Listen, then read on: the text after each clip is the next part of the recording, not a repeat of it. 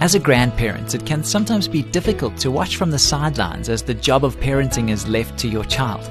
You may feel that you could do a better job, or at least you would do certain things differently.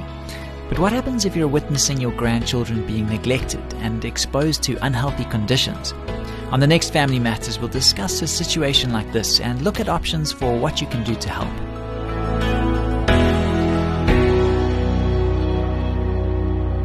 I'm Graham Schnell for Family Matters, where we offer practical advice from Focus on the Family. We received a heartfelt question from a grandmother who is very concerned for her grandchild's health. She asks, Is it my place to get involved if I'm convinced that the physical environment in my son's house has become unsafe and unhealthy for my grandchild? I love my son and daughter in law, but I'm worried about their 10 month old daughter's health. The house is piled with rubbish, the floors are filthy, there's month old pizza stuck to the carpet, and dirty nappies are left lying in every corner. To prevent my granddaughter from getting into these messes, they keep her in an infant seat most of the time, even though she's old enough to start crawling. Should I express my concerns over these troubling health conditions? If so, how can I help change the situation? In most cases, we tell grandparents to keep their advice to themselves until it's requested but if the situation is really as bad as you've painted it, it may be time for somebody to take some kind of decisive action. The conditions inside your son's house present a serious health hazard for everyone concerned. This is especially true for crawling infants and toddlers. Whether he and his wife realize it or not, they won't be able to keep their child restrained in an infant seat forever. A 10 month old needs to make the transition from a body at rest to a body in motion. This mobility is essential to the proper development of motor skills and musculoskeletal strength. Unfortunately, unless something changes soon, it sounds like your granddaughter isn't going to be able to get this vitally important exercise without coming into contact with toxic levels of filth, bugs, and bacteria.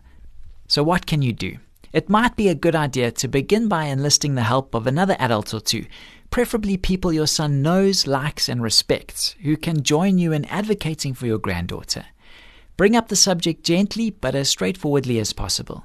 Help your son and his wife see that this is more than just a question of personal preferences and different styles of housekeeping, but that they are in fact endangering the health and well being of their child.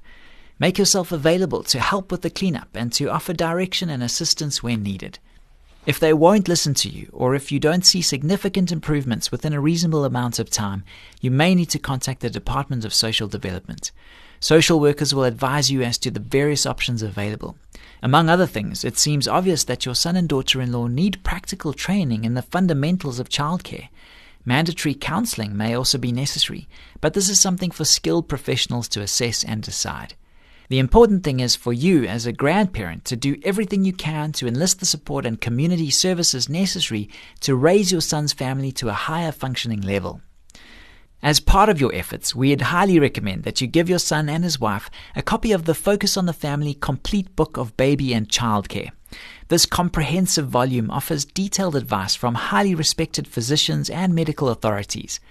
This resource is available through our ministry and can be ordered by calling our offices on 031 716 3300 or visiting our online store at safamily.co.za. In the meantime, if you'd like to discuss your concerns at greater length with a member of our staff, please feel free to call Focus on the Family's Counseling Department.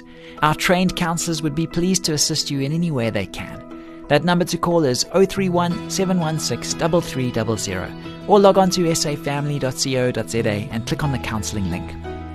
This program was produced by Focus on the Family. I'm Graham Schnell, inviting you to join us again for the next edition of Family Matters.